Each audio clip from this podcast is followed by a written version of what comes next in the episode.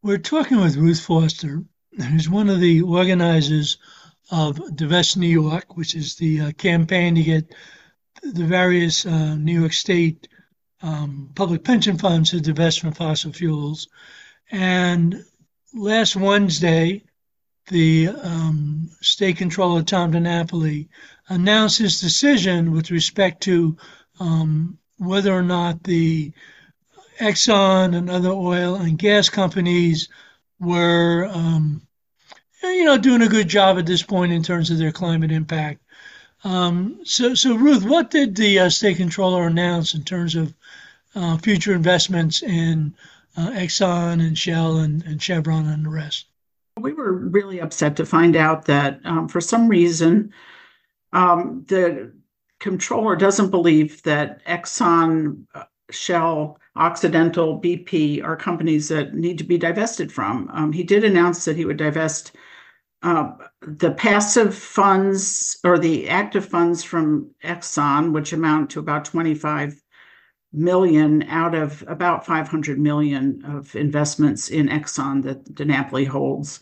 Um, so we were very upset that um, we don't consider this a divestment at all. Um, divestment isn't divestment if you don't divest from the most evil fossil fuel companies.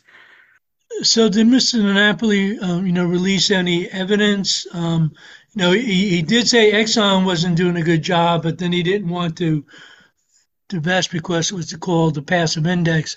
But the other companies like Shell and Chevron and Occidental, did he release any information showing that they have now committed to really leading the way to a clean energy future? We have not seen any information. We know that they went uh, through a climate screen. Um, we've asked for the criteria and we haven't been able to get a hold of what criteria they're using.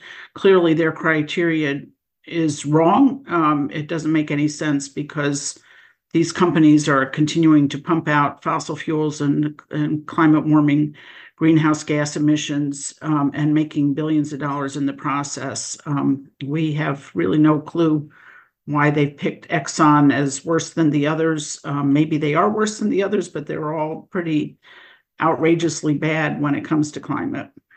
Now, I understand that maybe three years ago, um, the uh, state control had reached sort of an agreement with the uh, legislature who had a bill to require the state uh, common retirement fund to divest from fossil fuels had pretty much a majority of sponsors in the, the Senate and almost a majority in the Assembly.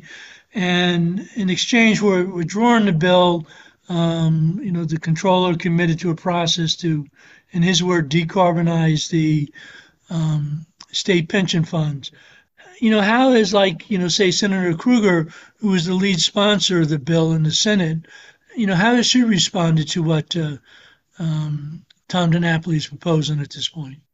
Um, sure. Yeah, Senator Krueger did put out a press release um, saying that she too was very upset about the lack of divestment from Exxon and the other large oil companies. Um, but I mean, we we've been working on this campaign for many many years, and I think it was 2020-ish um, that DiNapoli did agree to divest, basically because um, partly because of the bill that was putting pressure on him, um, and he decided to instead of waiting for the bill to pass and being forced to divest, to set his own terms.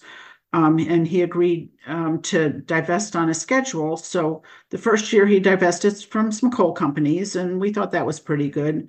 The next year he divested from a few tar sands companies, and that was kind of okay, although we weren't clear that that was the best thing. And then um, this year, he was supposed to divest from the big oil and gas companies, and that's where everything fell apart, where um, he's decided somehow that these companies are too big to divest from. And we want to make it clear that um, divestment means stopping funding climate destruction, which is ruining our planet.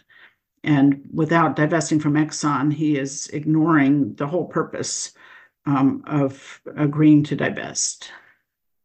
Well, this seems a little confusing because he did say, at least with Exxon, that they do not have a good climate record, both looking backwards but also moving forward, but that he's going to divest only from what 25 27 million dollars but he's going to keep what he calls another $500 million in Exxon because there's some type of passive index investment. What is this distinction between passive and active investments? Well, I'm a financial advisor and I try not to learn too much about this stuff. But from what I can understand, um, the passive investments means they're basically investing in mutual funds and they don't have control over what is being divested. But the reality is, is that um, that doesn't make any sense because DiNapoli's um, overseeing billions of dollars, um, and any climate fund, any fund would be willing to take on um, their investments in a passive manner with some restrictions on fossil fuels. We don't see why, with as much money as um, DiNapoli has in the Common Retirement Fund, why they can't set the terms of what the passive fund would do. Yeah, I believe the overall size of the Common Retirement Fund in New York is about 240 billion dollars, and I think the one of the argument is if whatever passive index fund he wanted to create, Wall Street would be happy to do that uh, in order to collect fees. How have other um, pension funds, say uh, the New York City Pension Fund, or even I understand recently the um, I think maybe it was the Dutch uh, Common Retirement Fund. How have they decided when when they've looked at the um, climate record of these oil and gas companies? Yeah, both New York City and the Dutch pension funds have divested from both active and passive funds.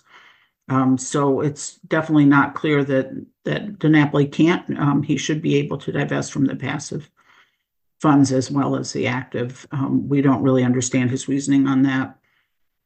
So what happens next? You know, he he's made his determination, but it's not like a law or anything. Um, are you guys going to continue to try to press him to divest or fold up the tent? What happens now? Yeah, we've well, we've been working on this campaign for I can't even remember how many years. Um, I mean, I guess ten years, including when we worked to get the New York City pension fund to divest um, was when the campaign started. Um, and then we switched to working on the DiNapoli campaign, and we are not going to stop. Um, we're continuing to pressure DiNapoli, and um, we've called for a meeting with him. We've called for public hearings, and we will be um, talking to him whenever and wherever we can in the streets um, and at meetings to tell him that divestment has to include Exxon and the big oil companies. Um, this is just not acceptable, what he has done. So we have about 90 seconds left. I also understand that you continue to work on trying to get uh, the New York State teachers retirement system to divest. How's that going? Yeah, um, that was our third campaign. Um, and they have, um, we think, five or six billion dollars invested in fossil fuels. Um, and the teachers pension fund includes teachers from both upstate and Long Island. Um, and we have um, had a major campaign. We had lots of the local teachers unions have put in resolutions um, calling for divestment. The state, New York State Teachers Union has um, done divestment resolutions for three years. We've had meetings with um, the leadership and the board of directors. We've had rallies and we are going to continue working on that. Um, if you want more information about both the DiNapoli campaign and the teachers campaign, you can reach us at divestny.org. And last 30 seconds, how has the divestment effort, uh, you know, globally gone in terms of trying to divest uh, various public pensions and churches and synagogues from um, fossil fuels? Um, yeah, there's been a huge campaign um, internationally, and um, it's amounted to trillions of dollars in divestment from the fossil fuel industry. Um, we believe that's very important because it makes it harder for the industry to grow and it stigmatizes the industry. And basically, it's a question of morality. Can we continue to fund climate destruction when we know um, it's just when we know that fossil fuels are destroying our climate.